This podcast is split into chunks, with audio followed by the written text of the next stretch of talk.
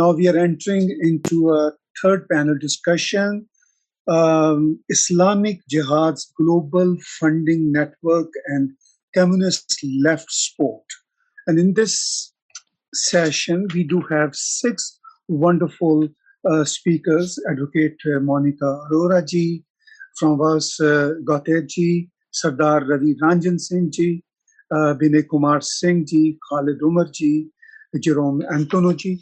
Uh, I welcome all of you, and uh, I'll just uh, um, give my one sentence input regarding this Islamic Jihad's uh, global funding network and communist led sports. I have seen uh, this funding network uh, for the past 30 years. I have seen a shifting from Iraq, from Libya, from Saudi Arabia, Gulf states. Now, right in the center of the United States of America, there are Islamists so strong. They have their own money, their business people are so passionate. They give millions and millions dollars to further their quote unquote evil agenda, I must say. And uh, you know that communist leftist vote is comes from biggest uh, tech corporations these days.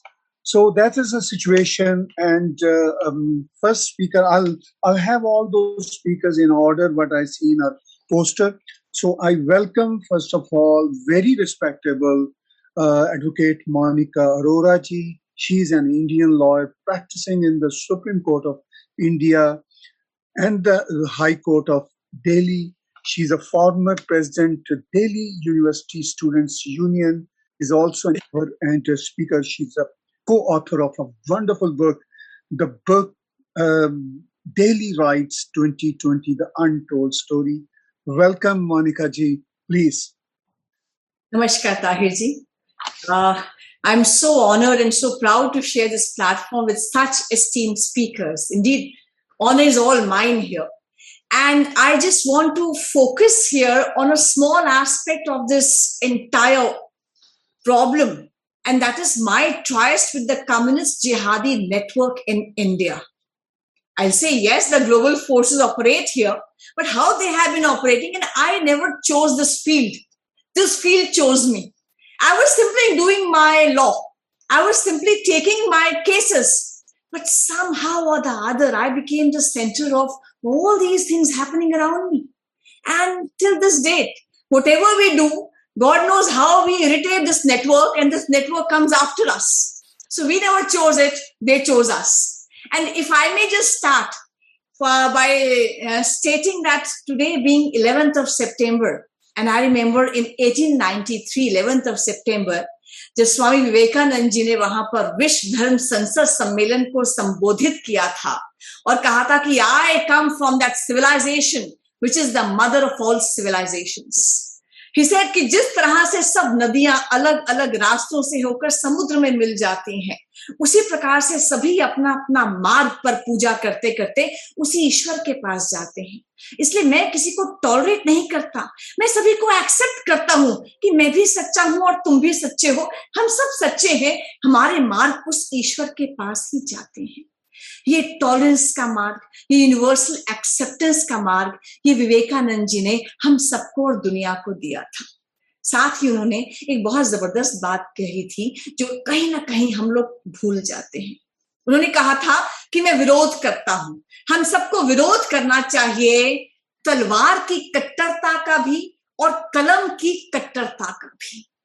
तलवार की, बम, धमाकों की कट्टरता हमने देखी है 11 सितंबर 2001 में जब America पे आतंकी हमला हुआ था। जिहादी कट्टरता हमने देखी है जब सीरिया में आईएसआईएस ने सत्ता संभाल ली थी। आज हम वो कट्टरता देख रहे हैं अफ़गानिस्तान में, जहाँ महिलाएँ पढ़ नहीं सकती, ऊपर से नीचे तक बुरके में रहती हैं, आदमी के बिना घर से बाहर नहीं जा सकती, सेक्स स्लेव बनाकर मंडियों में बेचा जा रहा है। शरिया कानून ने उनका जीवन नरक बना दिया है। कम्युनिस्ट चाइना चुप है। रशिया लगभग चुप है। इस्लामिक देश वेलकम कर रहे हैं कि शायद यहीं से इस्लामिक राज्य की शुरुआत हो जाए। ये तो थी तलवार की कट्टरता। पर जो कलम की कट्टरता है ना, वो हम सब देख रहे हैं, जो दो दिन से कॉन्फ्रेंस हो रही है डिसमैंटलिंग ग्लोबल हिंदुत्व कॉन्फ्रेंस इसमें कोई हिंदू स्कॉलर नहीं है। कोई हिंदुत्व पे अकेडमिशियन नहीं है। ये पॉलिटिकल एक्टिविस्ट हैं। ये ये हेट मॉन्गरर्स हैं।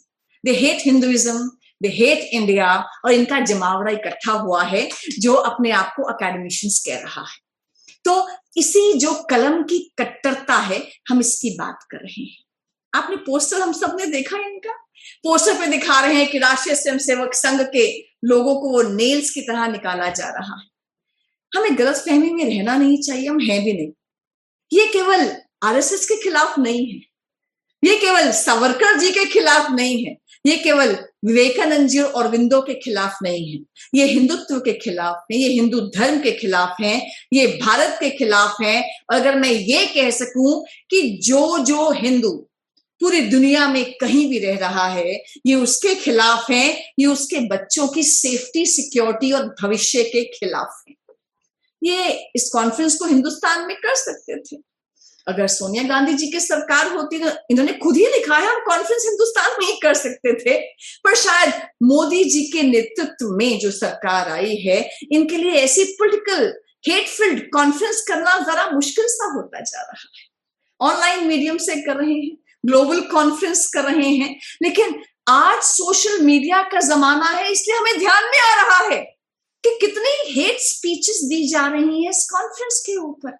लेकिन ये इंडियन यूनिवर्सिटीज में तो अगर मैं कहीं ना कहीं कह सकूँ, बाकी की यूनिवर्सिटीज में तीन सौ पैंसठ दिन यही हेट कॉन्फ्रेंसेस होती हैं।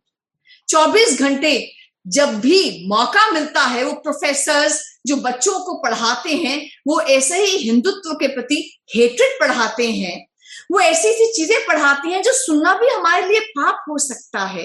इनको कोई रोकने वाला नहीं होता। कितने ही डिपार्टमेंट्स हैं, कितने ही हमारे जो सेंटर्स हैं, वह लगातार ये जो लेफ्टिस्ट प्रोफेसर है, वो यही कर रहे हैं। और इसका तो हमने सामने देखा है और भुगता है। अगर मैं कह सकूँ तो हमारे हिंदुस्तान में स्कूल्स की टेक्स्ट बुक्स में पढ़ाया जा रहा था कि भगत सिंह, लाला लाजपत राय, बाल गंगाधर तिलक, ये एक्सट्रीमिस्ट थे टेररिस्ट थे। हमने कहा टेररिस्ट और एक्सट्रीमिस्ट फ्रीडम फाइटर्स को कहा जा रहा है? हमने केसेस फ़ाइल किए इंडियन कोर्ट्स में केसेस फ़ाइल किए फाइट किए और जीते। अब भगत सिंह जी को टेररिस्ट नहीं कहा जाता, उनको फ्रीडम फाइटर कहा जाता है। उसके बाद जब हमारा ही बच्चा बीए पढ़ने जाता है, दिल्ली यूनिवर्सिटी में जाता है भी तीन साल, चार साल पहले तक उसको ए के रामानुजन का आर्टिकल 300 रामायणास पढ़ाया जाता था हिस्ट्री के अंदर। और इस आर्टिकल में क्या पढ़ाया जाता था? इतना खराब पढ़ाया जाता था कि रावण की छीक से सीता पैदा हुई। रावण सीता का बाप था। लक्ष्मण और सीता के अनैतिक संबंध थे। हनुमान जी लंका के शयन कक्षों में रोज रात को विचरा करते थे कि वहाँ पर पति पत्नी क्या कर रहे हैं? इस प्रकार का सब पढ़ाया जाता था। हमने जब केसेस फ़ाइल किए हाई कोर्ट में सुप्रीम कोर्ट में और अल्टीमेटली दिल्ली यूनिवर्सिटी से इस कोर्स को हटवाया तो बवाल हो गया। और ऐसा ही बवाल उसके बाद हुआ, जब क्योंकि बच्चा पोस्ट ग्रेजुएशन में जाता है, वहाँ वेंडी डॉनिगर की किताब पढ़ाई जाती है Hindus and alternative history publish by Penguin publishers वो ये नहीं बताएँगे कि पढ़ाया क्या जा रहा है। वो बताएँगे, Wendy Doniger such a good scholar you know she scholar in Hindutva अरे, पढ़ा क्या रही है? ये इंपॉर्टेंट है ना? They will never come on facts let me tell the facts Wendy Doniger की book Hindus and alternative history में पढ़ाया जा रहा था। विवेकानंद जी और गांधी जी से कहा गया, आप भोजन में क्या खाएँगे? उनसे कहा, उन्होंने कहा, गौ मांस परोसा जाए। सर्व अस बीफ उन्होंने जो फ्रीडम फाइटर थे, मंगल पांडे, उनको चरसी कहा। गांजा पीते थे ओपियम के नशे में रहते थे। रानी लक्ष्मीबाई को कहा she was loyal to the Britishers और शिवलिंग का आकार का इतना भद्दा वर्णन करते हैं कि मैं वो बोल भी नहीं सकती यहाँ। और वेंडी डॉनिगर कई जगह लिखती है कि ये सब रिसर्च मटेरियल कहाँ से मिला? तो she refer to the writings of Shashi Tharoor ऐसा shallow work we went to the court of law हमने वहाँ पे इस नेटवर्क को एक्सपोज करते हुए कहा, कम्युनिस्ट जिहादी नेटवर्क को, कि what is this going on we strongly object to such portions which depict our gods and goddesses, our freedom fighters in bad light. It's defamatory. Kindly remove these portions. We went to the court of law.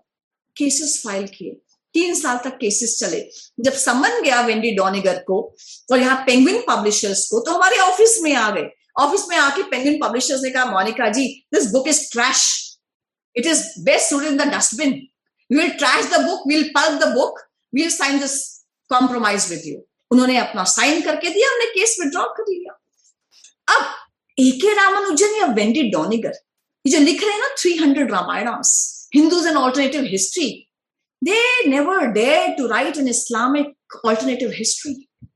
They never dared to write 300 Qurans. इनका तो Charlie Hebdo हो जाता इनका तो बख्शा भी नहीं जाता वो क्या चलते हैं ना नारे सरतन से जुदा सरतन से जुदा। फंडिंग रुक जाती है इनकी। सारा इनका ज्ञान हिंदुत्व पर ही आता है। लेकिन हम बैठे हैं ना यहाँ पर। हम कहीं नारेबाजी नहीं करते। हम जिंदाबाद, मुर्दाबाद नहीं करते। हम काले झंडे नहीं दिखाते, हम पत्थर नहीं मारते। We simply abide by the rule of law हम जो कॉन्स्टिट्यूशन ऑफ़ इंडिया में हमारे पास राइट्स दी गई हैं, हम उन राइट्स को एक्सरसाइज करके कोर्ट में जाते और कहते हैं freedom of religion is there for everybody सर्वधर्म सद्भाव it can't be anti majority तो इसीलिए ये जो ऑब्जेक्शनल पोर्शन है, इनके कोई फुटनोट्स नहीं, कोई रिसर्च मटेरियल नहीं है प्लीज़ इसको हटाइए। ये लोग हटा लेते हैं उसको। लेकिन फिर जो शुरू होता है, ये ग्लोबल नेटवर्क फोर्स में आता है और कहता है this is Talibanization of education this is Hindu fringe striking again ऐसा लगता है कि हम लोग रातों रात एक्सट्रीमिस्ट हो गए। वो सब बुरा लिख रहे हैं, वो डिसमेंटल कर रहे हैं हमारे श्रद्धा के केंद्रों को, हमारे देवी देवताओं को, हमारे रिलीजन को, हमारे धर्म को, हमारे महापुरुषों को, हमारी हिस्ट्री को, हमारी बुक्स को। हम ये भी नहीं कह सकते कि तुम जो कर रहे हो, वो गलत कर रहे हो। We don't even have the right to respond academically why is this one sided ये तो एक माओइस्ट और जिहादी अटैक है, जो एजुकेशन पे नहीं चल रहा कोर्ट्स में भी चल रहा है। और आखिरी मुझे एक एग्ज़ाम्पल देना चाहूँगी, मैं सीए का एग्ज़ाम्पल देना चाहूँगी। सीए में हमारे घर से लगभग 25 किलोमीटर दूर 25 किलोमीटर दूर, वहाँ दंगे हो रहे थे राइट्स हो रहे थे। हम वहाँ ग्राउंड ज़ीरो पर गए। वहाँ जाकर हमने रिपोर्ट कलेक्ट किया विक्टिम से बात किया and we documented that fact finding report इसको हम एक बुक के फॉर्म में लेकर आए कि Delhi riots 2020 and untold story Bloomsbury ने उसको पढ़ा लीगल डिपार्टमेंट ने देखा, उसको ब्लूम्सबेरी ने पब्लिश कर दिया. बट सडनली जिस दिन लॉन्च होना था लॉस्ट लास्ट ऑगस्ट में this conspiracy was hatched by this communist jihadi network. some fellow named Aatish Taseer of that ill fame. Kya tha wo? Modi divider in chief Times magazine. One person named William Dalrymple. कोई एक Bollywood की actress, कोई एक वहां Hollywood से they started tweeting that Bloomsbury, how can you publish this book? This was a fact finding report.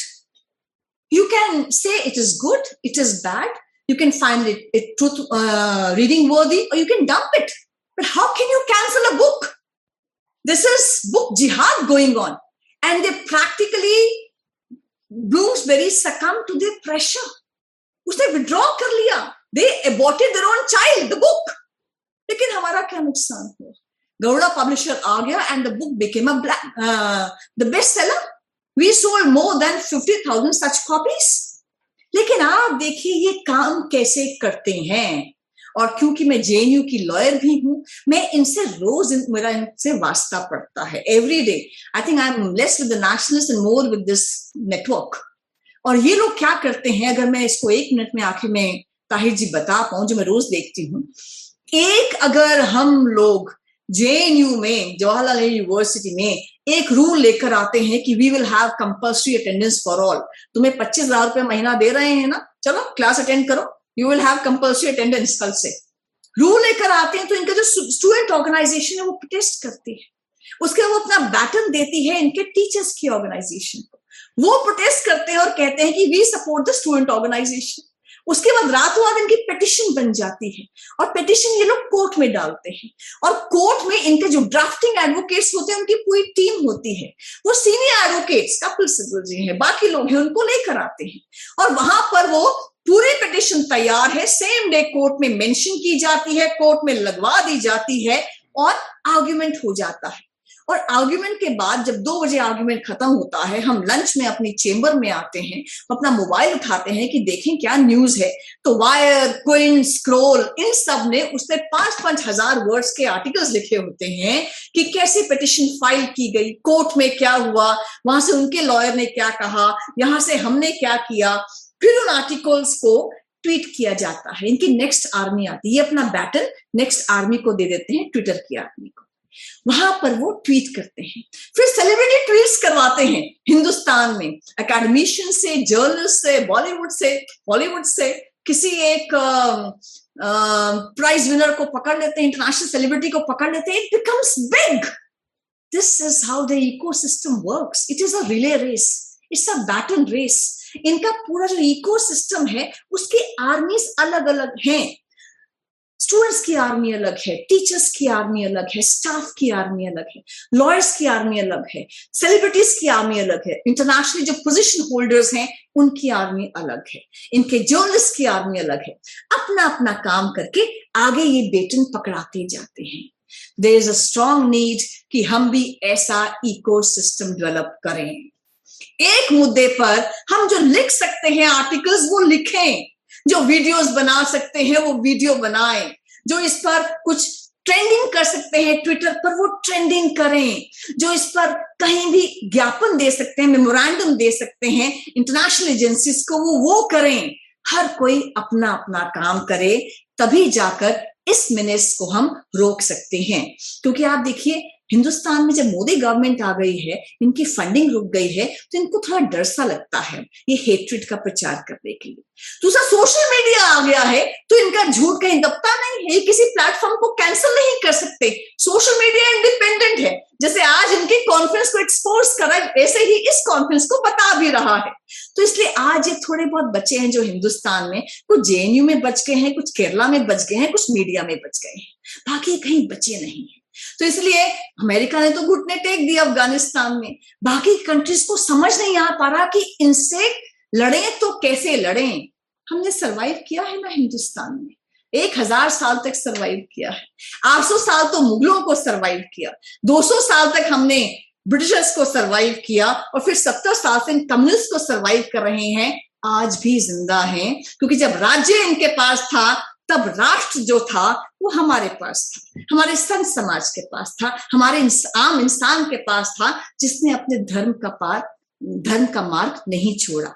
इसलिए मैं आखिर में यही कहूँगी कि आज ये दीवार पर्दे की तरह हिलने लगी। शर्त लेकिन है कि ये बुनियाद हिलनी चाहिए। सिर्फ़ हंगामा खड़ा करना हम सबका मकसद नहीं। हमारी कोशिश है कि ये सूरत बदलनी चाहिए और तेरे सीने में नहीं तो मेरे सीने में सही हो कहीं भी राष्ट्रभक्ति की आग लेकिन आग जलनी चाहिए जय हिंद जय भारत जय हिंद धन्यवाद मोनिका अरोरा जी thank you very much for your very precise words um, as you mentioned that we need to create our own ecosystem. And I really congratulate uh, Kapil Mishra Bhai to creating that kind of a great platform. and today we are doing a conference uh, through Hindu ecosystem facilitated by Sangam Talks. Uh, I would like to move on to a very great scholar of our time, um, Mr. François Gautier. Uh, he is a wonderful, wonderful author. Uh, he happened to be South Asia correspondent for Le Figaro and a columnist in leading Indian newspapers. Uh, he's an author of several best selling books. Welcome, sir. We would love to hear your views on this very delicate issue. Uh, first, I would like to say that whatever I have learned, whatever I say, I have learned it in your country, in India, and my gratefulness goes to to Mother India, to this uh, wonderful country which uh, adopted me and which I have adopted. So I am no great scholar. Whatever scholarship I have, I have learned it here at the feet of Mother India. Now, of course, the title of the conference is uh, absolutely apt uh, and, and, correct. But what I would like to add is what's more important to me is dismantling Western Indology. So, what's important to me is dismantling Western Indology. The greatest culprits in this story are Western Indologies. In fact, the brain between, be, behind this dismantling a Hindutva conference is a Frenchman called Christophe Jaffrelot. Now, Christophe Jaffrelot has been the leader of Indology in France for the last 25 years and my personal enemy. And he has written a number of books on dismantling Hindutva. Actually, what apart from his hate for Mr. Modi and the BJP and Hindus, he has written two, three books on the fact that Hindutva is funded by Hindus abroad, particularly in the United States, and it's necessary to dismantle this network, this nexus. So I believe that, and is very closely associated with Stanford University uh, and Princeton, which have published his book. So he's the brain behind this conference. Now, Mr. Jaffrelot is funded by the French government, actually. He, uh, he belongs to an organization called CNRS, which means National Center of Research and Scientific Research, which is funded by the French government. So, so the funny thing is that the French government pays Mr. Jaffrelot to enlighten the French people about India, which is a very far away and very difficult country for French people to understand. And what Mr. Jaffrelot does, not only, Mr. Jaffrelot, but you know, Mr. Witzel and Mrs. Doniger in the United States, and you know, in Sweden, in Norway, in England, there are different Indologists who are hostile to India. So what Mr. Jaffrelot does is that he brings down India about by talking about Hindu fundamentalism, Hindu Taliban, of course, uh, Hindutva, caste.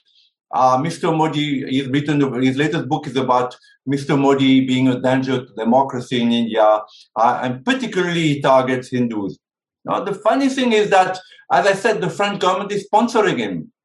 And I've been fighting Mr. Jaffrelot for, you know, 25 years, but every time something happens, uh, elections in India, some catastrophe, Mr. Modi coming to power, Godhra, newspapers and television call Mr. Jaffrelot because it's a, you know, it's like a, it's like a, a circle, you know, the, they all feed each other. So it's very difficult for people like me who have been for, you know, 25, 30 years trying to defend uh, the Hindus, trying to defend India, trying to promote India as an economic destination for the West and for the French in particular to say that, you know, India is a democracy contrary to China. India is a place of tolerance. Every persecuted minority has found place in India. Mr. Jaffrelot is there all the time and he says the opposite. Now, I would like to quote another another French Indolo. He's Indian actually, but he lived in France. He speaks French uh, fluently. His name is Sanjay Subrahmanyam. Uh, he teaches uh, not only at the prestigious Collège de France, which is a very, you know, very up university in Paris, but he's also associated with many American universities like UCLA. Now, Mr. Sanjay Subrahmanyam has also been running down Mr. Modi, Hindu. I recently saw an article of him where you know he criticizes Mr. Modi, the BJP, and Hindus. The funny thing is that not only, of course, he's also funded by the French government, but he's the brother of the of India's external minister, Mr. Jaishankar. Uh, nobody knows that. That one of the you know one of the bitter enemies of uh, of Mr. Modi and the BJP and Hindus in France, is an Indian himself, so being an Indian, he gets uh, even more credit than Mr. Jaffrelot. He's the brother of Mr. Jaishankar, who's India's external affairs minister. I mean, this is a you know this is an absolutely crazy thing.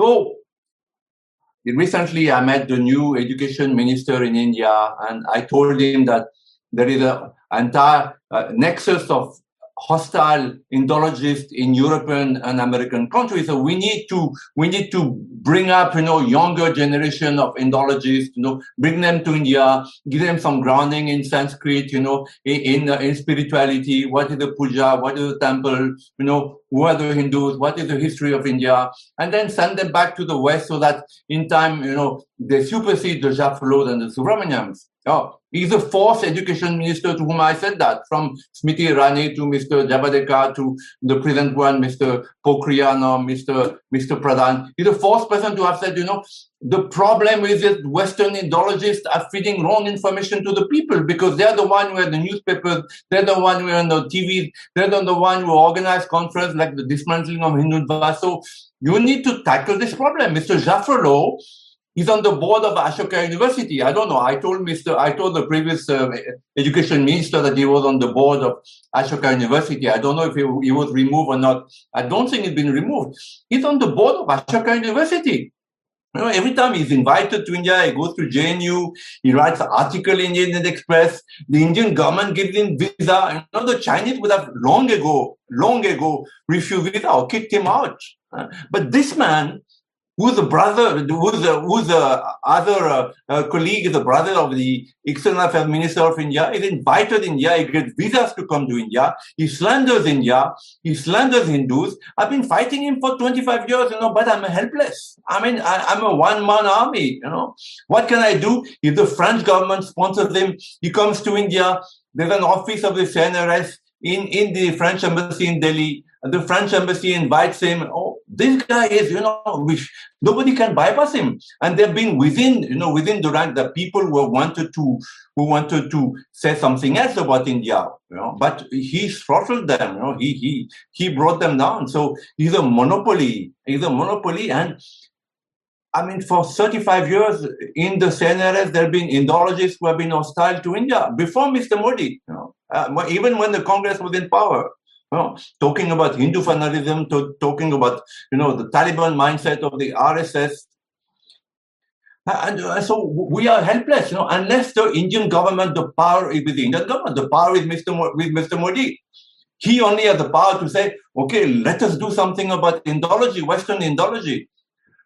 Since Max Muller, know, since Max Muller, Max Muller may have been a great guy, you know, but since Max Muller who believed that after all, Christianity was the uh, democratic and the civil, civilized manner. You know that okay, Hindus may have good Sanskrit, but ultimately Max Muller remained a Christian. You know, or Macaulay before him. You know, so these people are the you know they're the forefathers of a hostile, subtle Western Indology, which you know studies Indian temples, Sanskrit, but in fact brings down India. You know? The problem with these Westerners is that they do not want to be identified with the subject they're studying. So they're saying, okay, we will study Sanskrit, but how can you study Sanskrit unless you know you go to temples, you see what the puja is, you meet the pandits. Uh, you know, you cannot. But these people want to separate it. They say, okay, we study Sanskrit, but you know, we, we don't want to associate it with Hinduism. Hinduism is dirty. Sanskrit is separate. This is going on from the British times. You know, it's a legacy of the British people, and that is today alive in France, in Sweden, in in United States, in England, everywhere. So unless we tackle the evil of Western Indology, you know, we will never win. We will never win that war. And and you know, and the ball is in the Indian government side. They, they only can do it. And I must say, because I think my time is running out, I must say, and I have said it again and again and again, you know, that Hindus are 1.2 billion in the world, one of the most civilized, intelligent, educated, affluent community, you know, in the entire planet. But they're so disunited. This conference could not happen, you know, if Hindus in the United States would just tackle these people. You know. Just tackle these people, all these Hindus who are participating in that, forget about the Muslims, forget about Jaffrelot, but all these Hindus professors in American universities who are spitting on their country, spitting on their prime minister, spitting on their people, you know, they should be tackled. I'm sorry, you know. I mean, we don't have to do like the Muslims, you know, and kill them or, you know, throttle them or, you know, bring down planes on them, you know, but some kind of physical confrontation is necessary unless the Hindus come out of their comfort zone, you know, and this conference is also a comfort zone, you know, we are there online and, you know, but, but unless Hindus are willing to go down in the streets and confront physically these people who are spitting on this wonderful country, this wonderful civilization, this wonderful spirituality, you know, it'll go on. the Jaffrelot and the Doniger and the Witzel of the world you know, know that you know, they can't say anything because the Hindus will never retaliate. They're safe. They wouldn't say anything about the Muslim, about Mohammed, because they know that they'll be killed. They and their family, they know their people. But Hindus, you know, it's a safe bet because the Hindus will never retaliate in any way, even in a, you know, peaceful, uh, you know, ahimsa kind of dharna, you know, where you sit in the front of these people's house, you know, and don't let them come out of their house because they are traitors, you know. They're traitors to their religion, to their people, to their nation, to their prime minister. So as a Frenchman, you know, a non-Hindu Catholic, uh, you know, uh, born, you know, I, I, am offended by, you know, not only by the Jaffrelot, but also how Hindus are letting themselves be belittled, slandered, you know, and, and you know, it's a shame. It's a shame, really. It's a shame. So my my thing is that unless you tackle Western Indology, which is at the root of this matter, you know, the okay, it is leftist, you know, it is supported by Islamists, but it's Western Indology. These are Indologists, you know, who are sponsored by the government to enlighten people about India. These are real, you know, real snakes. Once I remember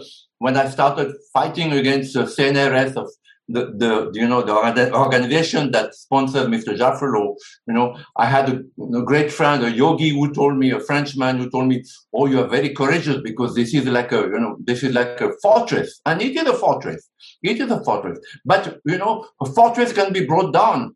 So this conference is no use unless we, we tackle these people physically unless we go to unless the youth you know the the youth of the of india the hindus you know in the united states have the courage to come out of their comfort home you know of the universities and go and confront these people. Go and confront them. Okay now it is online but these people can be found. Their addresses can be found. Their emails can be found.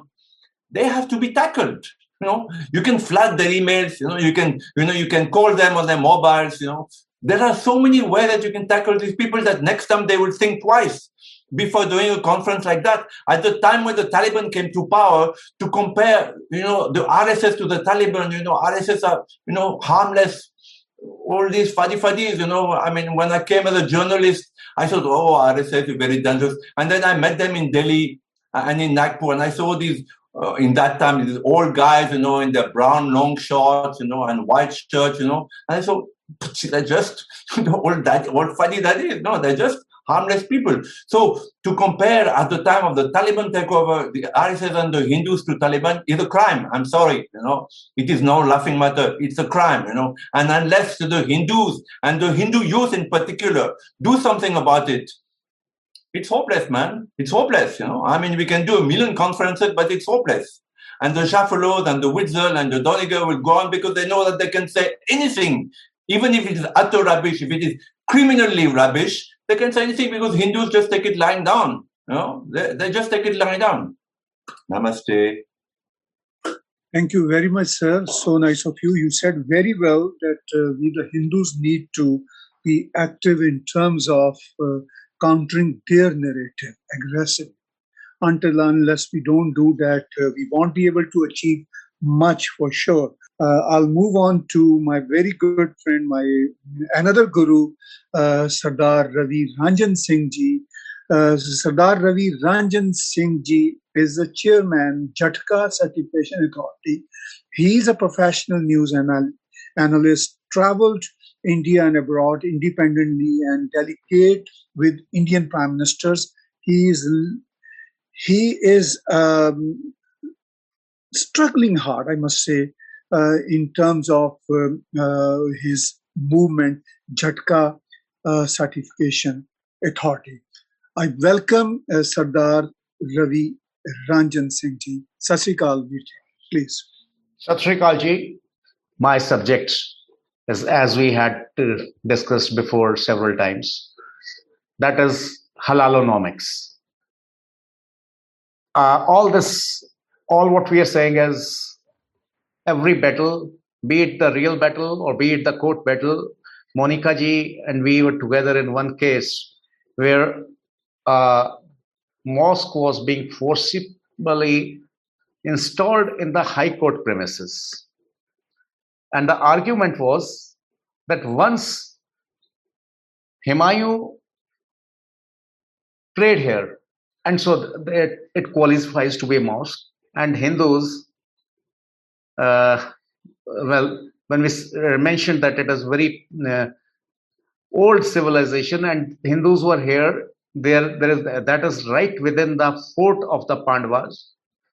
They said, well, Pandavas were all they were drunkards, they used to drink. This was the argument which uh, uh, took uh, place there. So, okay, when if we have to go back to the history, we there are a number of cases we were together, and one was against, uh, I think, uh, there was a forcible mo- mosque just outside the Red Fort. So that is our argument was that if we have to put back the clock, it cannot be for 157 years or 257 years. If we have to put back the clock, it has to put back to 10,000 years, or we have to move forward. So we cannot say that we will go back, but to this uh, such and such date. So this is what we have been, and all these cases, the lawyers, the kind of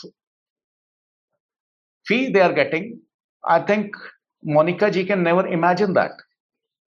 The kind of support they are getting. And this all comes from this is all economics that makes the world go round. It is money makes the world go round.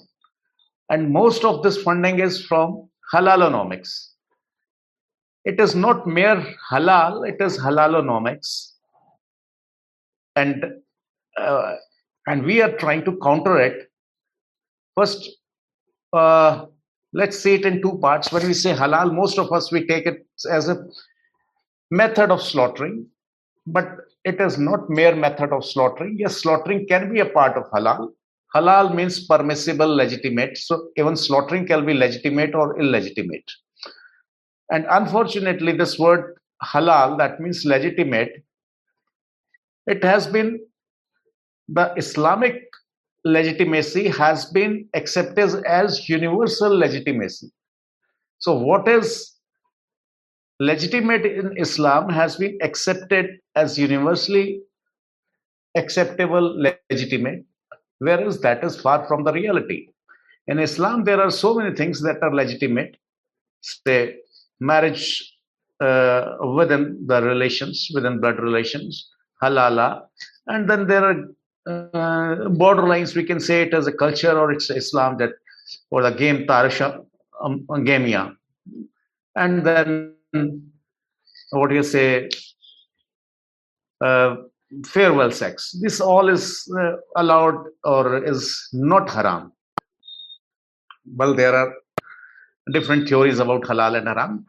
But unfortunately, what is Islamic halal has been accepted as universal halal, universally permissible. That is where the problem is.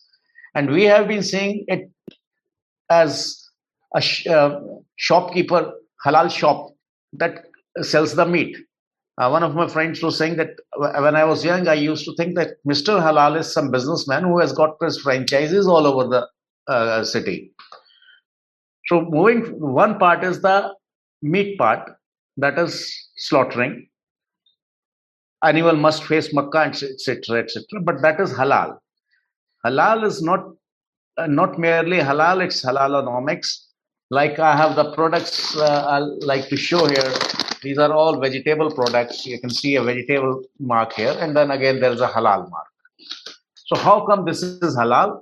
A part of this economy, the part of this purchase is going to halal, and through halal it is going to different channels, and it has been exposed by agencies worldwide, media worldwide, that this is being used for terror, and if not necessarily for uh, the active terror, it is being used for the active terror also, but need not be uh, active terror. It is also used as passive terror. Say what uh, my friend just now funding. Now how these funds and this the few rupees uh, packet, there's a fund already gone to halal or jihad, whatever we say, by my purchase of this packet. And this comes to when we sum together the uh, figures. There are different figures. That some figures come. Uh, estimates are about 10 trillion USD economy. So that is three times bigger of than our Indian economy. So we cannot accept uh, this kind of thing and we shouldn't hope that we can fight against a terror or against uh, hindophobia or against anything with this kind of money and the worldwide Muslim buying capacity is between 5 to 10 percent. So that means rest of this 10 trillion USD, it is I am financing that or you are financing that. And we are financing our own debt. What we say specifically in Hindi, that is हम अपनी सुपारी खुद दे रहे हैं and we are happy about it. That's one thing. So first, uh, then we came with the idea of to counter halal, and we are getting success inch by inch. There are more Jhatka shops now. There's more Jhatka. This is only the meat part. And by when when I promote Jhatka, I no way promote non-vegetarianism. This is only for people who are take already taking meat. They should take as per what the our culture is, what our civilization is, what our people have been doing. And for the Sikhs, it is specifically banned not to have halal. So that is the meat part of it. By no way I'm saying that you shift over from vegetarian to uh, a vegetarian. But even being a vegetarian, you are a halaltarian. You are already consuming halal with these biscuits, with these chips, with these chocolates, and with this chocolate pack. So this and this is what is leading to our fall fall of kabul kabul which is a fall of the civilizations fall of the planet has is somewhere related to our indiscriminating buying of the products which support terrorism. So we have to be careful. We don't have to pick a gun. We i just have i don't have to pick a gun. I have to drop a packet. There are two packets available. I have to choose. That's all i have to do by doing so what we plan what our blueprint here it is uh, that is shift from halalonomics to humanenomics this is humanenomics what we need that is uh, that is uh, full of compassion and that cares for everyone. There's no discrimination. Uh, for economic, I don't have to see who is producing that. I have to see the product, not the producer. So that is what I have to get. Um, for me, it is not the religious certificate that is very important. For me, it is the quality that is important so i when it comes to food and for everything and when halal is on every when i go to a lawyer somewhere there are halal certified lawyers who, uh, uh, not in india but there are halal certified lawyers somewhere. So i don't have to go for to a lawyer who is certified. I have to go to a lawyer who is who can defend me or who can save me. But people are going to halal lawyers.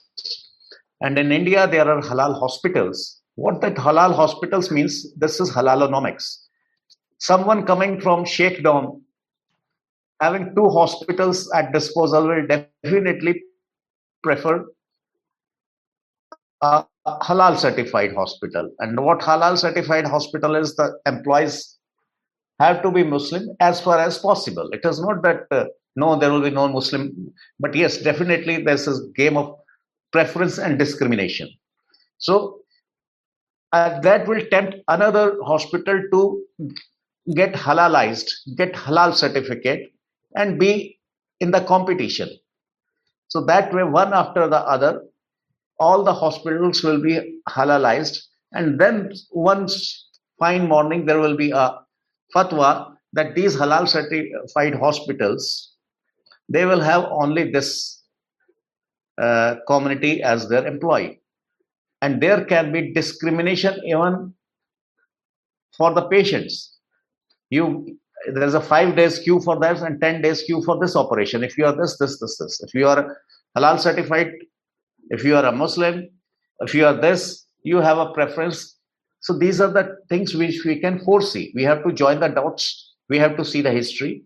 So that is we have to come out from halal and shift to humanenomics. That is our focus uh, area. And seeing halal in two parts, vegetarian parts, that's the flagship, but that's not the main battleship. Main battleship is the rest of the economy. Halal medicines, halal uh, advocates, halal doctors, halal hospitals, halal housing complex, and blah, blah, blah, blah, all halals. So that has to be ethical, that has to be maryada. That is one thing. So what we are coming up with the counter certification, we are in the counter certification of Jhatka. And this is how this agency came into being. Before that, we, we were in, uh, uh, working as another agency, but we came specifically for certifying Jhatka products. And then for others, we have another uh, our parallel organizations which certify other products like Maryada and all this. That's another part. But the crux of the matter is that unless we take care of halalonomics, we cannot take care of jihad. This is mother of all jihads because it is economy that is making us. And unfortunately, while we are like uh, we have doctors, we have engineers. Just now in the panel, I was saying that this green jihad and red jihad combo that is killing us and this western world they they feel they are very powerful omnipotent. But the matter of the fact is this g7 ignored there is a organization called c9 that is nine combination of nine universities of china. And now they have of course that is c15 or something like. And they have got their people installed in each and every university of us in canada they are in every research lab. So uh, China is already there. Immigration jihad, migration jihad, refugee jihad, or rather to say, say uh, refugee jihads. So all these people who come, they are in a particular, they are men of a particular age bracket, and they run away from their country as if they are going to be targets and their women and children are going to be safe and old people are going to be safe. So they come here leaving behind their women to target other women out. So this is refugee jihad.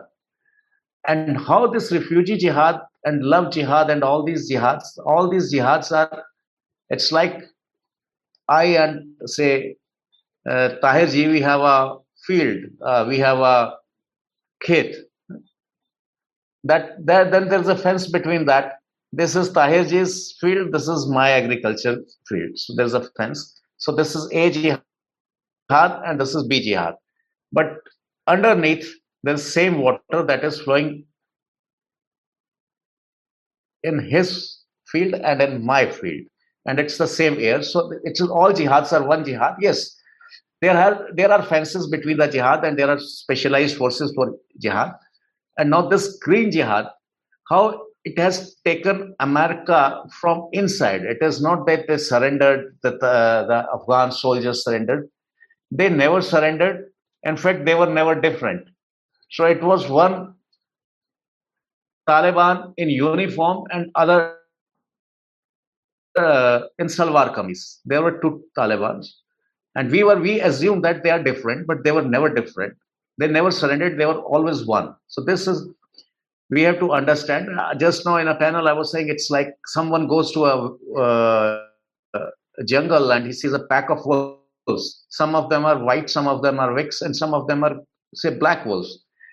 And we start identifying, okay, black wolves I can tame and I can make them fight against the white. No, they are one. So this kind of this Taliban, good Taliban, bad Taliban, IS is against Taliban. Yes, wolves fight among themselves. They kill each other.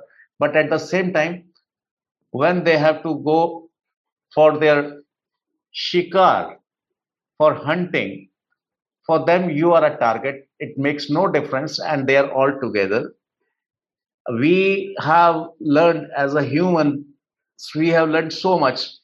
Uh, we have laws, law books, uh, we have science, poetry, literature, wolf knows nothing but knows how to hunt so we don't have to uh, our being educated are being this is not going to help because wolf knows nothing. So we have to be ready not to be hunted.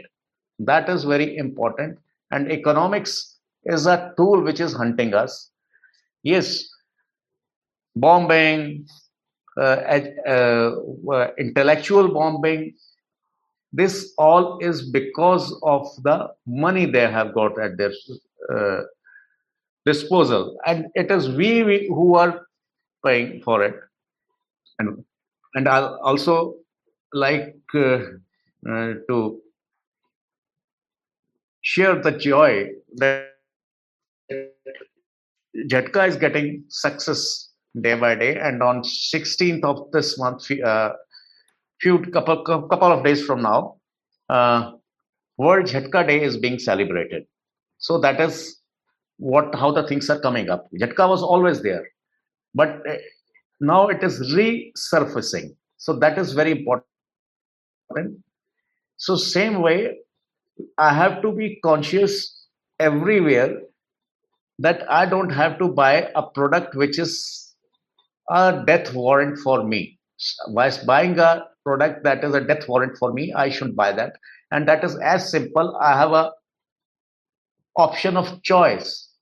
I have an option. I can choose A, I can choose B. And for that, one stage is I simply pick and don't speak why I'm not even to my uh, shopkeeper whom I'm buying from because I want I don't want to spoil my secular image. So okay, but I can still I can drop. Second is I can protest and drop, and third is I can protest loudly, which we have been doing, and because of this, a government of India organization that was a, a one point uh, what do you say single point window for meat export of for all agriculture export. They had a circular illegal in some way against the spirit, letter and the spirit of the constitution that only halal meat can be ex- exported.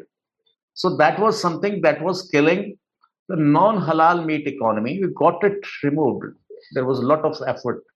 So it is not that we we are against someone. We are not saying that okay, there should be no halal export. If the country like say uh, Iraq demands so this is between buyer and the seller. But why should a government institution force that you can only export halal, whereas our much of our export was for countries like Vietnam.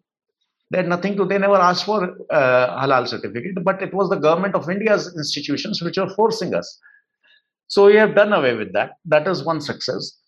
And then the municipalities in Delhi, they have already come with the law that is every restaurant has to display what kind of meat they are serving. It was not there previously. So at least people will come to know. So the and the third is again we have to join the dots.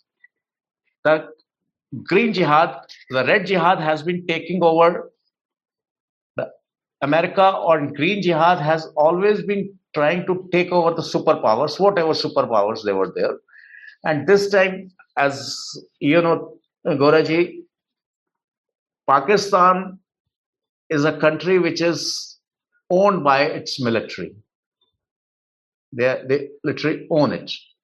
It is run by military. There's no, and when it comes to China, China is governed by its Communist Party. That's, and when it comes to Western world, say US or Canada or something, it is being governed by their corporates.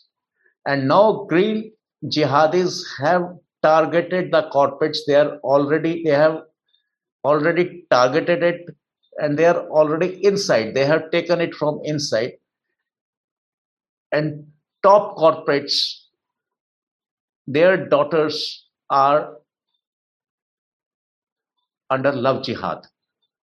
And it's not that easy to get a uh, to seduce a girl from that background. It there is a proper planning, program planning, and there is an institutional backing. Say a girl from a very prominent corporate was fond of horse riding. So uh, accidentally some Olympian horse rider meets her. You cannot influence a girl of one of the richest people, uh, daughter of a richest man, or some, one of the richest man, with your money you cannot influence. You cannot influence with anything else. But it is where she, the weak point was attacked that she was fond of horse riding. So the, this is how the Green Jihad is taking over US from inside. They are already on the they are already on the driving wheel, driving seat. So that is what it is. And to dismantle all this, what they said, it's uh, what the problem with these jihads is green jihad and red jihad.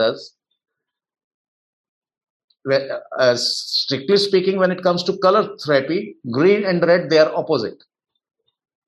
And in a certain proportion when they are mixed they become orange. That's uh, so they are opposing each other but at the same time they are targeting together and this jihad and economics is their only binding no other binding they have between their opposite in each and every way so they are taking our civilizations from inside. And it is not we have got Islamophobia, it is red jihad and green jihad, they have got a truthophobia. They are scared of truth. They, they, they are scared to accept that earth is not flat. Simply one who does not accept earth is not flat, there is no point of arguing any scientific uh, theory with that. So that is uh, to, I mean, sum up the things. One is it is we have to take over uh, from halalonomics and shift to humanenomics. That is our first priority. And for this, we don't have to wage a war, a proper war with the, where the battle tanks move. We just have to be careful and have and just I don't have to drop a bomb. I, I have to drop a packet. That's that's the end. Uh, thank you very much. Uh, you said everything what we needed to hear, and uh, halal economy is obviously their source of uh, funding, and halala is their source of uh, layer. So moving um, further um, with our next panelist, um, Binay Kumar Singh ji, who's an author, researcher, columnist, and a regular TV panelist with realistic perspectives on national security, internal security, and policy issues. He has extensively researched on Maoist uh, missionary alliance, illegal cattle trade, terror nexus, coal mafia cartel, uh, chit fund, and Ponzi schemes I welcome uh, Binay Kumar Singh. I was wondering that uh, what the problem someone have that they want to dismantle Hindutva. So uh, the answer what I found was very simple. That uh, if you you uh, suppose that is the time of pandemic, the Islamic terrorism, the radical Islamic, they are on the rise, and at the time of pandemic, someone wants to choke the supply of oxygen. So at the time of this problem, someone wants to choke the solution process. And Hindutva, it is not any ism. We, we, we are a solution to this, this problem. We are a healer to the wounded globe. So that's uh, someone wants to choke that process. So, so I think that's the answer to that. And uh, uh, again, my book uh, name is Bleeding India: Four Aggressors, Thousand Cuts, and it has got a chapter on the finances of this this this network. So I have gone through a few case studies. Uh, so many uh, the terrorist attack in Sri Lanka, uh, some of the instances like Bhima Koregaon, what happened there. So what I found that there was a nexus and that was a quadriga. And what that quadriga was, that uh, the first element of that quadriga was the radical Islamist in alliance with the, the second part was uh, uh, uh um, communist and uh, the, the third part was the Christian missionaries and the fourth portion which which provided cover fire to this troika was an uh, gang or you can say a band of uh, activists, uh, uh lawyers, uh, intellectuals, people from cultural fields, uh, people, legal professionals, and all this combined, they provide cover fire to this troika. Why this troika was formed? Because there was a CMI. The CMI means a common minimum intention. And that was followed by a, a CMP, the Common Minimum Program. So this Troika has the common minimum program of bleeding India, of destructing India, of breaking India. And this fourth, they, they provide cover fire, they provide narrative to this Troika. And you know, they, they function on a little Joe format. The little Joe means, little Joe is a cardinal number, which means four. It is a three plus one number. So the first three, they, they work on a CMP, and the, the uh, fourth, they provide logistical and cover fire, and they provide a narrative to that. I start with the example. I will focus more on the finances. So how this Quadriga is financed. So let us take a case of uh, the, one of the most famous case from Kerala, the Akhila Asokan case she married one Muslim guy, Shafin Jahan. So this Akhila Asokan and Shafin Jahan, the case was very clear. They both were not minor. So if they want to marry, a Hindu girl wants to marry a Muslim guy, nobody can, no law can stop them. And ultimately that what happened. The Supreme Court uh, favored, uh, in the Supreme Court judgment, they went into the favor of this marriage. But the most important point that both this Akhila Asokan and Shafin Jahan, they were from a very humble background. They were not very economically sound. And for the legal fee, one crore rupees was paid. So this was a matter of surprise that these guys, they are from such a humble background. And who are the people, those who are paying one crore as their legal fee? And what is the outcome of that? So two questions are there. From where this one crore is coming? So the answer to that, that PFI, Popular Front of India, the most famous these days, they funded these legal fees. They funded these one crore rupees. And what was the output? The output was also very simple that they celebrated this as a victory and they celebrated the Akhila Asokan as a symbol of victory and, and they celebrated it everywhere. That look, we have won this case as, as a religion as a uh, you you say that it is love jihad but we have won this case. So that celebration you know that is used by them later on in in, on, in different uh, things. And again why this nexus is formed? Because radical islamists and communists on the first hand they are opposed to each other. How what is the common element binding them so I will refer to the founding fathers of the Communist Party of India, Comrade Maulana Hasrat Mohani Sahib. He gave a formula for this alliance. He said that Islam and communism both are same. If you add God Allah to communism, it becomes Islam. And if you minus Allah, it again uh, become communism. So this was a formula so you can be a radical Islamist at one time, and just by in a fraction of second, you can be a communist. On the other second. So this was a formula by Comrade Maulana Hasrat Mohani that you can shift from a radical Islamist, uh, you know, platform to a, a communist platform in a matter of seconds. uh, Ravi Ranjan sir was talking about uh, uh, uh, this halal jihad. One jihad which you must have seen just two days before. A priest from Kerala, his name is Man Mar Joseph. He's a bishop from Palai. He talked about love jihad and narcotics jihad. In India, narcotics jihad was used in any news article for the first time. But let us go back. In 2017, EFSAS, European Foundation from South Asia Studies, in November 2017, they came up with a, a, a report on narco jihad and that what this narco jihad was. So that report mentions one uh, um, interview by a Pakistani journalist named Ahmed Rashid. He interviewed a Pakistani official. So what the Pakistani official said on this narco jihad that opium is permissible because it is consumed by the Kafirs, not by the uh, Afghanis and not by the Muslims.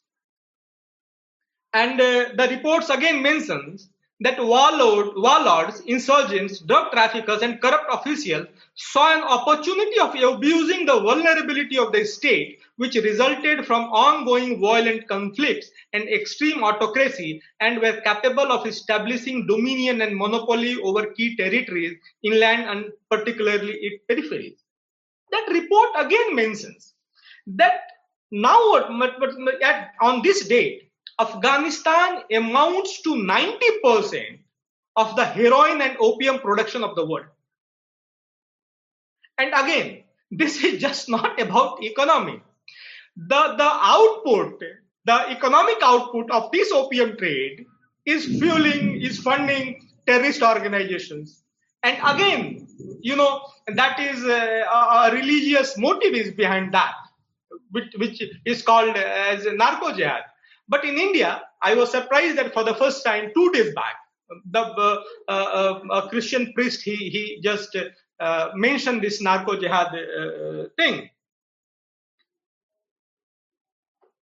Let us talk about this Bhima Koregaon story. So ultimately, what came out, ultimately, what it looked like, that it was a class conflict. Dalits, those who want to celebrate their victory over the Peshwas and they went into conflict with the Brahmins. But when the Pune police and later on NIA started investigating into the matter, what came out? There was a plan to assassinate, there was a plan to kill the Prime Minister of India. And again, it's a very interesting case about this quadriga functioning that it was not a, a, a project of a single handed person or, or, a particular organization. The Christian missionaries were involved, the Maoists were involved, the, the radical Islamists were involved. I am giving you an example. Rona Wilson, the main conspirator of uh, behind the plot to assassinate the prime minister, his name popped up into the Bhima Koregaon investigation. He was planning and he was lobbying to revoke the ban on PFI in Jharkhand. So, see, uh, uh, uh, uh, Rona Wilson, a Christian, he was planning, he was lobbying to get a ban revoked on a radical Islamist organization called PFI. Again, uh, the second name, name was uh, Jesuit priest who, uh, the most uh, privileged prisoner, um, Stan Swamy, who died in a ch- prison of his choice. So his name was also there. And uh, he was a Christian missionary. And what he really did, he was member of the CPI Maoist and he was responsible for the international relations, for uh, uh, underground uh, cadres, for, for, for building underground cadres. So when you see this case, you will find a web. The missionaries involved, the, the radical Islamists involved, the CPI Maoists involved, and again, a backup team, a legal team, a, a, a cultural team, a human rights organizations team, a, a, team which which um, uh, declares themselves or who, who uh, portrays themselves as the most intellectual. Let us focus on the financing part. How these these, these things are funded. So let us discuss the BCCI story. I have mentioned that in my book also. BCCI, it was a bank founded by a Pakistani called Aga Hassan Abidi. So there is an American movie, uh, the Hollywood movie called Operation C-Chase that is based on that uh, BCCI, on the collapse of that BCCI. The BCCI that got permission in 1977 to open a representative office in Mumbai. And in 1979, they had a full-fledged branch. And surprisingly, Chaudhry Charan Singh, the minority government, based on some intels, they cancelled the license of that bank. And again, to the surprise, in 1983, this bank got the consent and it finally collapsed worldwide in 1991. What this bank did and how it got permission. The American DEA, the Canadian Royal Mounted Police, the Indian agencies, they were all opposed to giving license to this bank. And who was the Reserve Bank governor? Sardar Manmohan Singh ji, the great Sardar Manmohan Singh ji. He gave license to a bank regarding which there was an intel that it is a drug money bank, it is a terrorist bank, and despite that, they got the license. And finally, what they did in India, this Aga Hassan Abidi, he traveled across the country. He funded the Khalistani movement.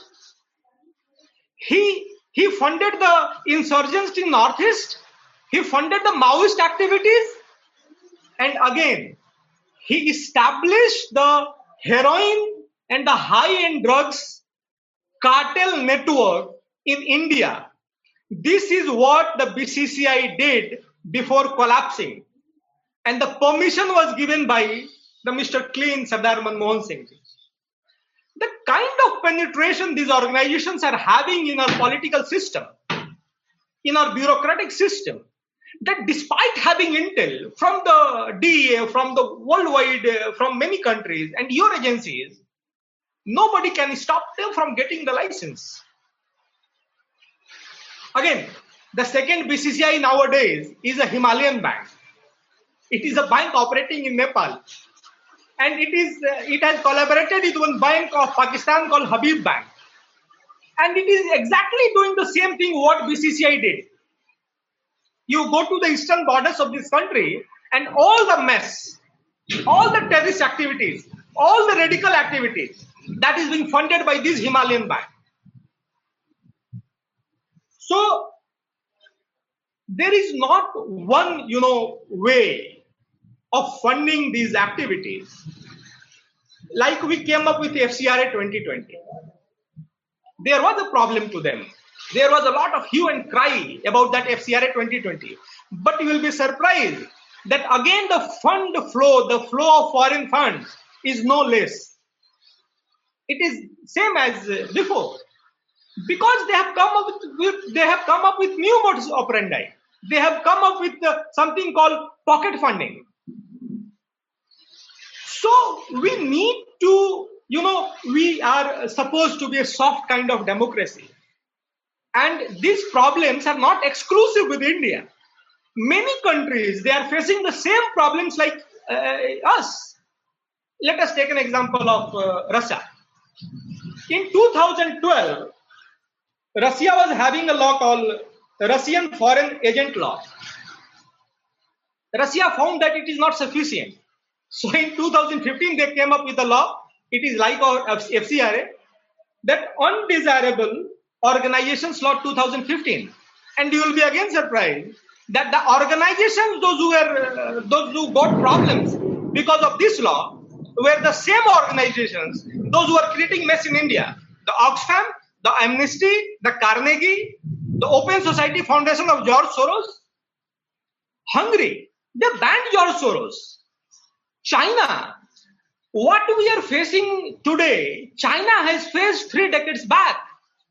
In 1987, China persecuted, they hanged four persons related to George Soros.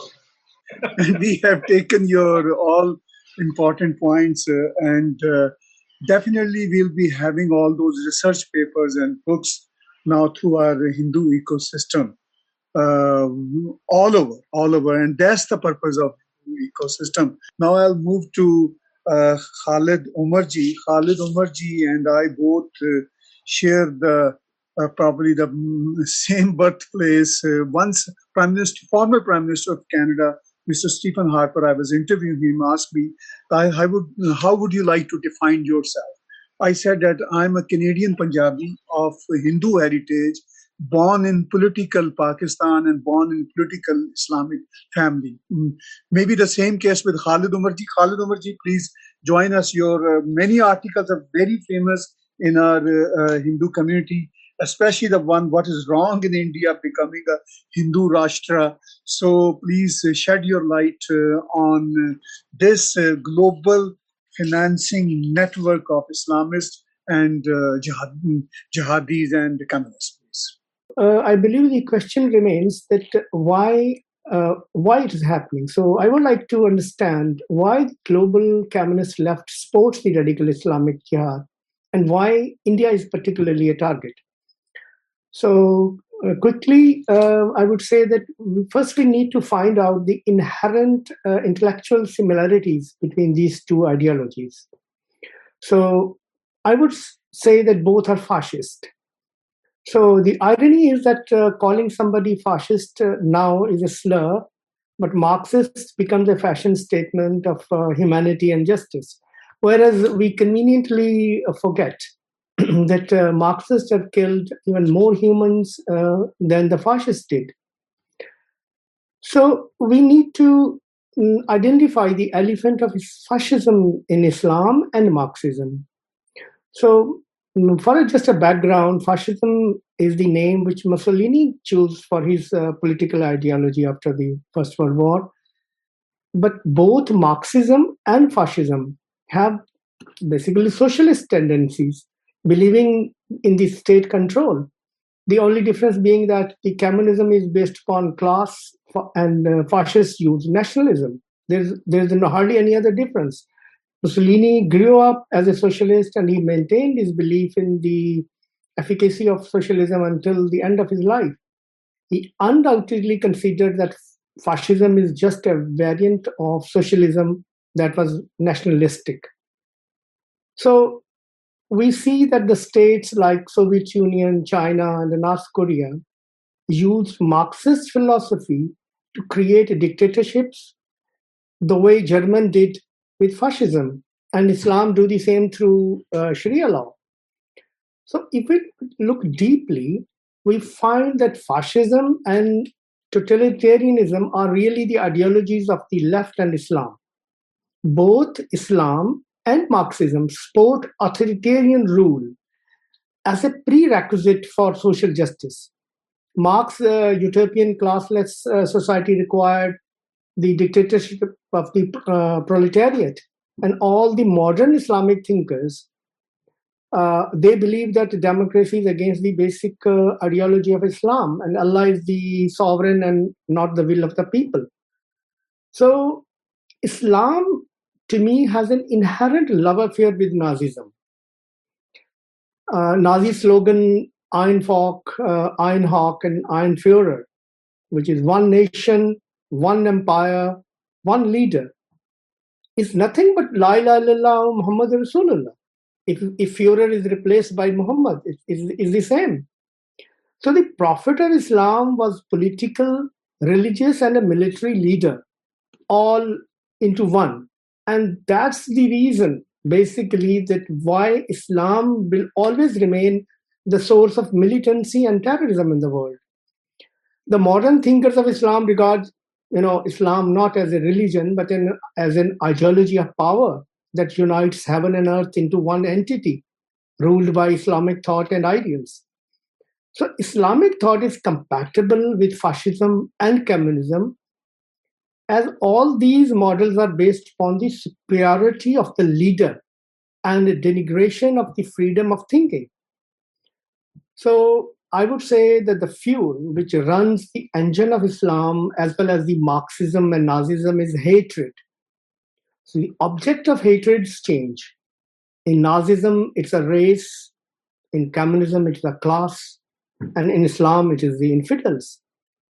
So therefore, we need, we we we reach the conclusion that the lib, left liberals and Islam are natural bed partners both are ideologies of the extreme, both vouch for power, both want a state to govern, both want control on freedom of thinking. both dictate censorship.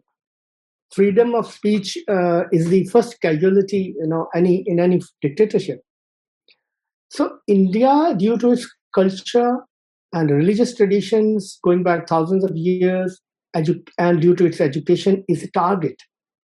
we need to look at uh, the the demography of the world on, of India, and this will actually show us why the liberal left Marxism supports the Islamic Jihad. With with with 204 million Muslims in India, Muslim population in India is the world third largest, and the world's largest Muslim minority population.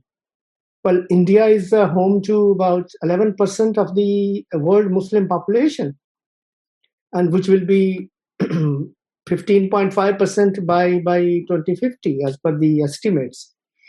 So the Indians, if we look at the Indian subcontinent, we we are Muslims are 500 million, which is around 30% of the world's total Muslims. This is something which is a staggering figure.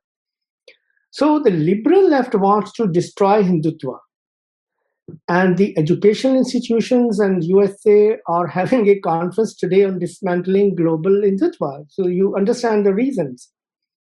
Both the left and Islam, they ultimately want to control the world through their superstate, which is now, I would say, through corporations. It's not about China or USA or Soviet Union anymore it's the world which is ruled by big corporations. And the regime change doesn't need tanks and bombs now. All you need is a, you know, democratically, you can do the uh, regime change through your smartphone, in, in through your palms. So I would like to, uh, you know, re- to remind you of the President Eisenhower's uh, farewell speech on uh, January 17th, 61 where he gave the US and the world, I would say, a, a dire warning, what he described as a threat to, to democratic government. He called it the military industrial complex, MIC. So in 60 years now, after that, we see that reality is really biting us hard. With MIC having additional partners in the shape of now big tech, big pharma, and big finance. They want to control what we hear, what we listen, the way we vote. And that is the bloodless and uh, coolest, you know, control of power. So free speech and dharmic, uh, dharmic teachings can stand against the tyranny, tyranny of this, which I believe, of this uh, MIC and big tech, big pharma, big banks and information IT giants. So now the when when the radio and TV was born, that altered the information age. But they were controlled and they had a regulatory checks and balances. Then came the internet and it transformed the public scare. In fact, if ever there was a public scare, now it is all virtual. Today we are sharing uh, our minds and you know sitting thousands of miles and th- several uh, time zones apart that has given the big tech the space and the power to control humanity. The way we think, the way we act, this is now they have got the opportunity to create an Orwellian world. Today, our communication platforms are just controlled by four big tech companies Twitter, Facebook, Google, and Amazon. And they have the power to collectively ban citizens whenever they want in the world even even the sitting president of USA can be banned. So I believe that the Hindu Dharma has the cultural and the intellectual power and history behind it to stand against this tyranny. India is a very big country, it's a continent. So Hinduism, if we, if we go by the traditions and the and the teachings, Hinduism stands for absolutely free speech. There's never been a culture of book burning in India openness to ideas is expressed in the Vedas. So Hinduism is, an, is, is, is, a, is a polytheistic religion. It is not a doctrine-based religion. It allows all kinds of beliefs. And that is what the liberal uh, left is worried about, in my opinion. India is home to the 94% of the global Hindu population. And the Muslims are spread all around the world. So they become their, the communists think that they, it would be their partners in gaining control and subverting democracy and free speech. So, which are the two guardians of human uh, liberty, I would say. So the liberal left think that they would be able to deal with the Muslim once they are able to break the last barrier to their world control, which I think is India. Muslims know that they will kill infidels and leftists alike when you know when they win. So they're both doing kind of a taqiyya at the moment. And uh, um, the the leftists in the academia, which are a, which are a sold commodity, they have a naive view that all the religions are the same. This is what they are being taught which is not obviously. How can you create Jains and Muslims?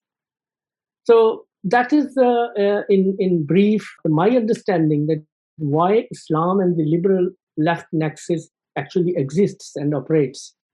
Thank you very much, uh, Khalid Umarji. You are always very refreshing, and your thoughts are uh, eye openers for all of us. Uh, thank you very much. And in the end, for for our panel today, I welcome Jerome Antoji as a great, great uh, um, scholar. Uh, he's a practicing Christian born and raised in a Irish Roman Catholic family. He's a politico-religious observer and an anti-conversion activist who's unapologetic about his nationalist leanings. Welcome, uh, Jerome Ji. Uh, please, floor is yours. Thank you very much, uh, Kapil Mishraji, Hindu Ecosystem and Sangam Talks to have organized this event. It's an honor to be part of this elite panel of members. Although a lot of content has already been covered by the esteemed speakers, me being the last speaker, I have little space. But I will try and do justice by sharing my thoughts on the topic global funding network of the Abrahamics and leftists. I say Abrahamics because the conflict in India seems to be between a set of combined global arch rivals, the Christians and the Muslims, against the Hindus, ably supported by the leftists. Before I speak on this topic, what needs to be realized is that this anti Hindu event which is being co-sponsored by 50 plus universities, has in the poster depicted an RSS member being uprooted with a claw hammer. This actually is highly symbolic on two aspects. One, who is protecting this Hindu nation? And the second, who is really interested in uprooting these forces? There's a lot of messaging that has happened in that poster. So let us get into a brief history of these three forces which seems to have ganged up against the Hindus. The combined Abrahamics, I mean both Christians and Muslims, and the communists. A perfect concoction to the method to this madness. For the benefit of this conversation, let me give a brief about all the three forces. The Abrahamics, both these are exclusive religions, roughly dating 2000 years ago. Both have had a violent past, don't see eye to eye, and have fought numerous bloody wars for the simple reason of proving who is better than who. For example, the Christians, the Crusades of the Church was an open war against the Muslims. It was a vigorous campaign for political, religious, and economic supremacy, popularly known as the Holy War. It's a pure contradiction to the concept of religion itself. Both the fundamentalist and uh, are engaged in hate speech. Other theology that tends to be ultra conservative, fundamentalistic, and highly intolerant. These two religions have always viewed each other suspiciously and uh, put the fear of hell on each other for not believing in their framework of religion. So that was a brief about Christians and Muslims. Now let's talk about communism. Let me start by a popular quote of uh, Karl Marx, who is the father of communism. He had said that religion is the opium of the people. Communism hates and alienates religion from its philosophy.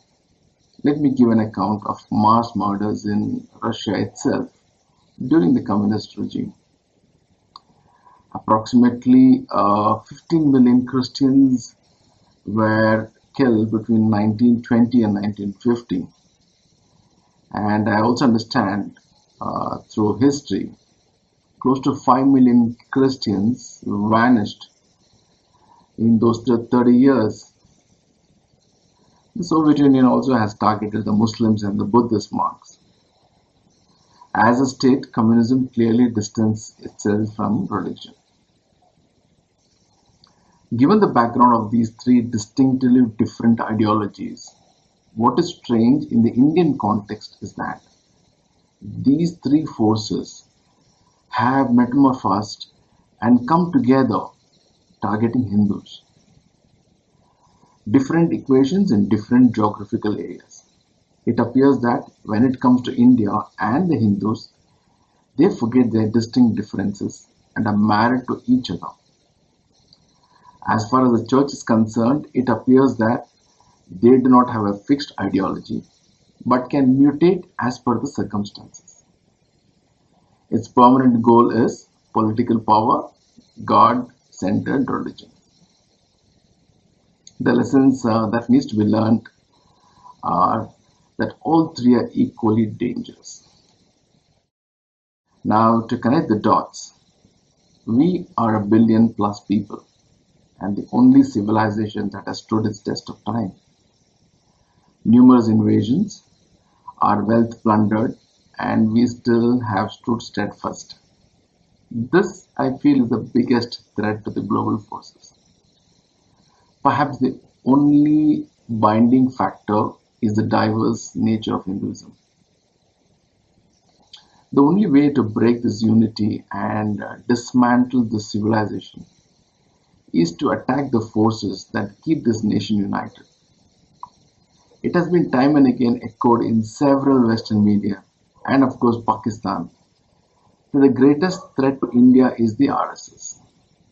Strangely, these nations are talking about a threat not to them but on us. A nation where they don't reside. I was really amused when the RSS is being compared to notorious militant organizations which have actually indulged in large-scale violence and genocide. Now let's talk a little about the need for these forces to combine and organize an event which normally should not concern them. Our take should be that they are unable to digest the fact that with all these diversities, India still has almost remained united. There seems to be a greater awareness and a Hindu consciousness. A lot of false teachings which were there in our history books have been rubbished after this generation managed to discover the truth. This is what these anti-Hindu forces are unable to digest. India used to be a below poverty line nation a hundred years back and today has become an economic and military contender. They are unable to digest the fact. They are unable to get uh, a race of people who have challenged their false teachings. So, among the repeated um, uh, attempts to destabilize the nation, this is another such ploy to break India. While these forces have spread far and wide, my calculation is that Pakistan, which lost miserably in the 1970s war, hatched a ploy to destroy India by its military doctrine, bleed India by a thousand cuts. In fact, I remember Zulfikar Ali Bhutto, who is the former Prime Minister of Pakistan, had declared a thousand year war against India. So there is nothing wrong in connecting the dots that all these forces seem to sing the same song when it comes to India. Who knows, it could be orchestrated by Pakistan. As far as fundings are concerned, there are several forces working in tandem to execute the hate India policy. For the Abrahamic religions, it's a, it's a, a pious responsibility to facilitate propagation of their faith. Funding is part of their religious obligation. Many a times, those who donate don't even know where their contribution is finally used. The Christian missionaries today are heavily funded by the West. Most of these funds come through several so-called peaceful channels. These funds are used to brainwash the gullible. One of our esteemed speakers spoke the involvement of the church and the missionaries to create unrest among the tribals. Obviously, these activities are funded by the evangelicals wanting a share of the Indian pie. On the other hand, the jihadi movement itself is manifesting in several forms. One of our esteemed speakers spoke about the halal enterprise. Did we re- ever and, uh, realize that right under our feet the carpet has been removed? Almost everyone in this country who consumes meat innocently demands or are forced to consume halal meat. So, what does it mean? Halal is nothing but monopolizing goods and services. It's a, it's a strong notion that halal is limited only to meat. I would recommend everyone to check out the halal portal halalindia.co.in. It covers restaurants, tourism, medical tourism, makeup brand, hospitals, and whatnot. So, do we even know that what all these means and where does a certain part of the fund go into?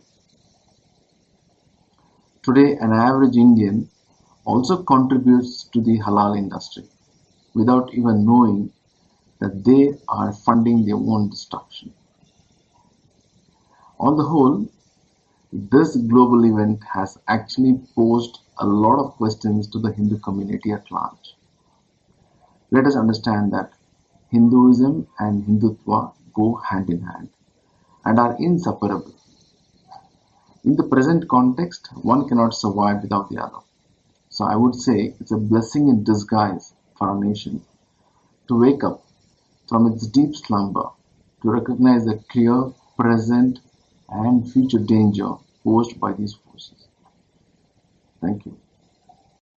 Uh, Tahirji, there was one more thing which I forgot to mention was Right. the recent genocide which happened in Bengal. If you see this phenomena here, means after elections, uh, when little genocide was happening from one house to the other in almost all the districts of Bengal, and that time the communists, academicians, journalists, everybody was quiet. They were muted. In fact, people who are of their own ideology, like Alt News and others, there were certain fake videos put in the Bengal videos and stated that nothing of that sort happened. So during those times, I think we interviewed more than 200 such victims of violence, gave their full complaints, entire complaints to the Human Rights Commission. And may I just announce from here that uh, in almost all the cases now, FIRs have been lodged. CBI has all the cases, and those people are not being intimidated today because their FIRs were lodged by none other than human rights at the instance of human rights commission so what i state is that be it educational institutions or be it courts be it after elections wherever we have this uh, demography where a certain percentage is more of certain groups there we face such problems but what we can do is whatever is in our domain we must do it governments will do what they have to do The groups will do what they have to do. But we as people must do our bit in this, I'll say, civilizational war. It is basically war upon a civilization who believes in Sarve Bhavantu Sukhina, कि सबका भला हो यहाँ पर. It believes कि ekam sat vipra bahuda vadanti. The truth is one, God is one, but there's so many paths leading to God. It's a, it's a war against the civilization. We all have this bounden duty to protect that civilization. So whatever we can do, we must do our bit. It starts from our house. At least tell your own children. I don't think we should have TVs in our house in the evenings when we have dinner. Sit with the children, tell your own children what's happening around, what's happening in Bengal, what's happening in Kerala, what's happening in Jammu and Kashmir, what was this dismantling global Hindutva conference, what was this dismantling jihad conference. Let's start from our houses. I think the lanes and my lanes will take care of themselves. Thank you. To a few minutes, uh, I would say that um, the the generally um, the the allegation on on the BJP government is that they are pursuing a path of Hindu fun- fundamentalist Hindu fundamentalism.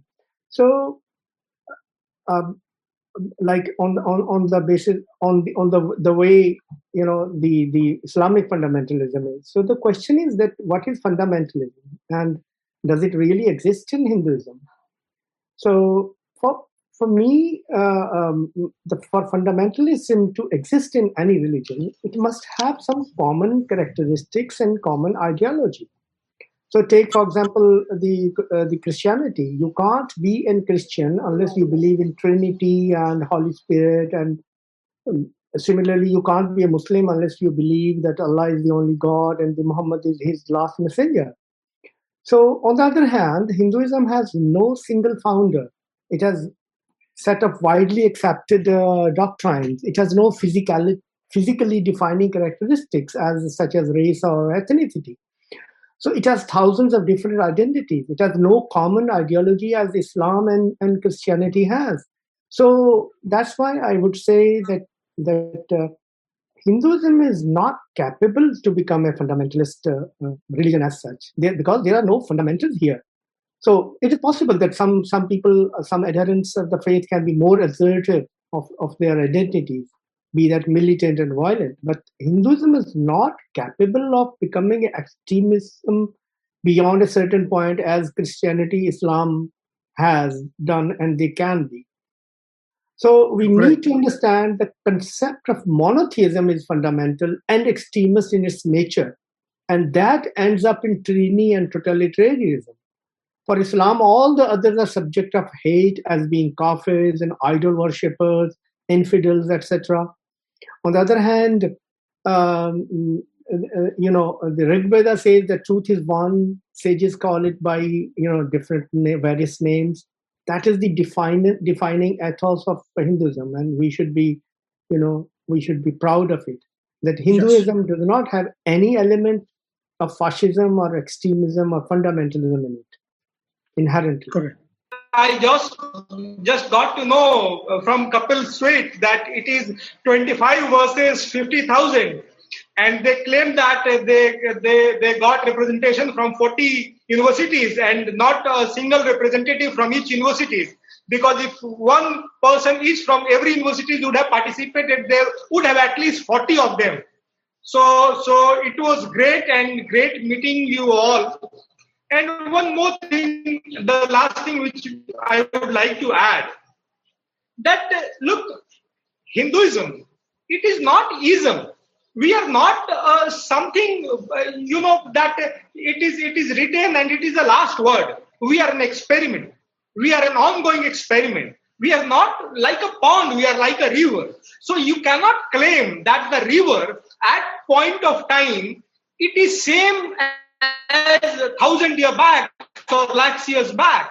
The river it, it is fresh in each and every second. So we we the Hindu thought process is an ongoing uh, flow like a river, and it is always new. It is experimenting. And again, the last thing which I would like to add that this radical rise in in Afghanistan it has posed a great threat to the humanity and Hinduism and Hinduness is an answer to that. Right, very well said. We are always in an evolving uh, state. On behalf of all panelists, I would like to be very, very uh, grateful to Hindu uh, ecosystem hosting such a wonderful conference, and also very grateful to Sangam Talks. And the final words from our uh, brother Shri uh, Kapil Mishra ji.